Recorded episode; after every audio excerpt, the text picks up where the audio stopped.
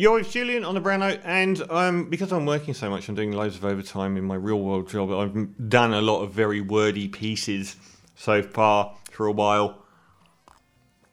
So I this isn't a full piece on AUKUS or Scott Morrison versus China versus France.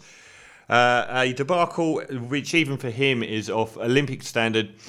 Um, so this is just a, a tip, dipping my toe in the water. AUKUS, A U, what is it? I don't know. A U K U S. Just the kind of soundbite that Morrison loves. I just wanted to say a couple of things about it. Now, he has famously ditched via text message a $60 billion deal with a 60 billion euro deal with the French that was signed in 2016 to build nuclear submarines, ignoring the fact of spending so much money building nuclear submarines for 20 years in the future. Being a questionable use of public funds when we can't afford a lot of things like, you know, raising the doll that actually might affect people's lives. And the amount of times nuclear submarines are ever likely to be used in human history and ever have done, kind of a white elephant. But he managed to ditch that deal via text message. The French found out it in the media when he proudly stood alongside Joe Biden and Boris Johnson. Isn't it a relief that that wasn't Trump? Isn't it a relief that this wasn't the holy trio of Murdoch stooges on display and it was actually Biden? Um, and he's now gone for this American pact with uh, Joe Biden and Boris Johnson, and that will apparently counter Chinese influence in the region. Uh, and it's drawn furore from China, who say that this is a, a, deliberate attack on them, and also from France, who say you have just reneged on a massive deal. They recalled their ambassador and so on. So I just wanted to go over a couple of points here. Firstly, if the French and the Chinese are wondering what the strategy is here, there is none. Scott Morrison is very, very stupid.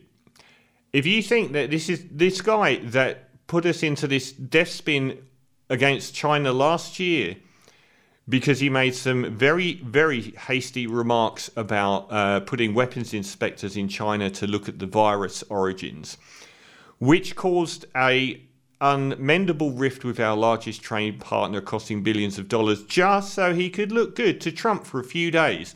Do you think that this is a, a guy that has a plan? Scott Morrison did this because it was worth some weight in the press for a week.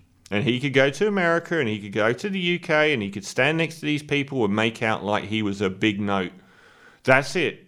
If you're looking for some deeper meaning here, and he may well have the idea that he is going to try and use jingoism around China as an election campaign. I've already done articles on that. But he doesn't think anything through. No one rational would have taken this action.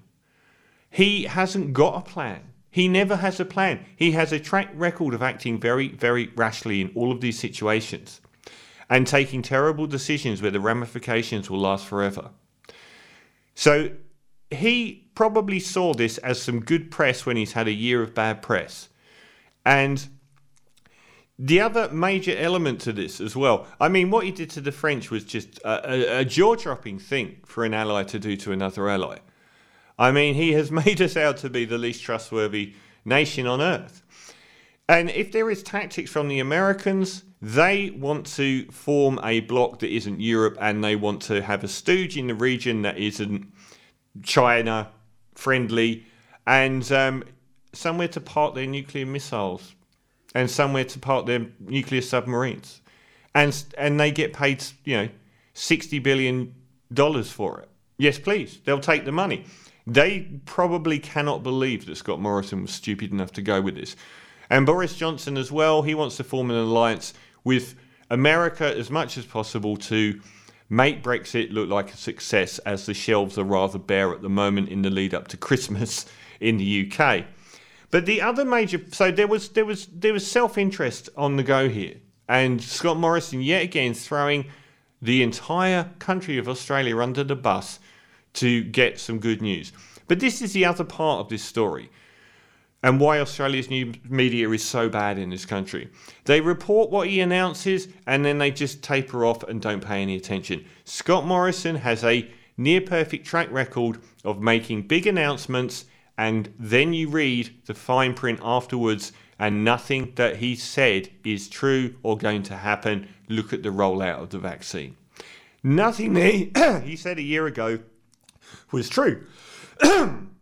Excuse me. And everything has fallen by the wayside there. This is exactly what's happening here.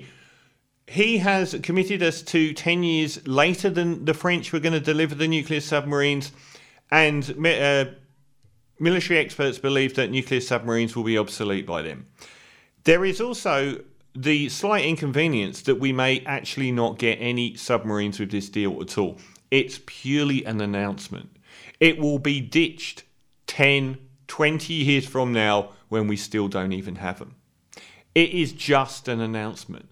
Again, a hugeless, reckless, dangerous announcement with massive ramifications just to get some press. I'm going to read this from, believe it or not, the Murdoch Press, Greg Sheridan. As things stand, it's unlikely Australia will ever get a nuclear submarine. All that we've done so far is cancel the French submarine. My guess is this delay any this delays any submarine by at least 10 years. It fills me with regret to say this, but analytically the conclusion is inescapable that the nuclear subs under the AUKUS rubric will probably proceed the way of all other submarine announcements by Australia. They will enjoy a brief flower of credibility before doubts creep in, critics become mobilised, the Prime Minister who ordered them moves on, and eventually they're consigned to the dustbin for a new submarine announcement that can enjoy its brief season in the sun. Our submarine acquisition process remains a complete shambles, and the chances of anything significant emerging remain remote.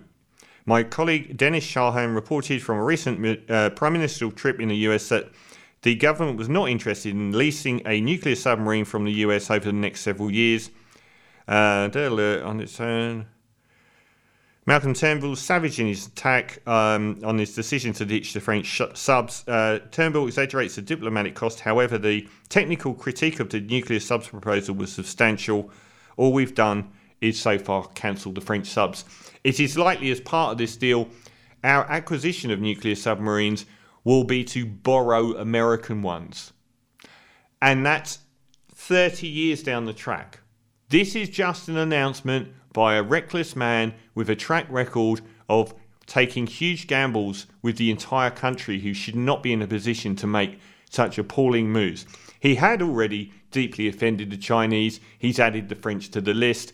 We now have the potential of an unfriendly European Union when it comes to trading with us, who look at this deal and the fact that we reneged on it, and God knows what that's going to cost us in the long term either.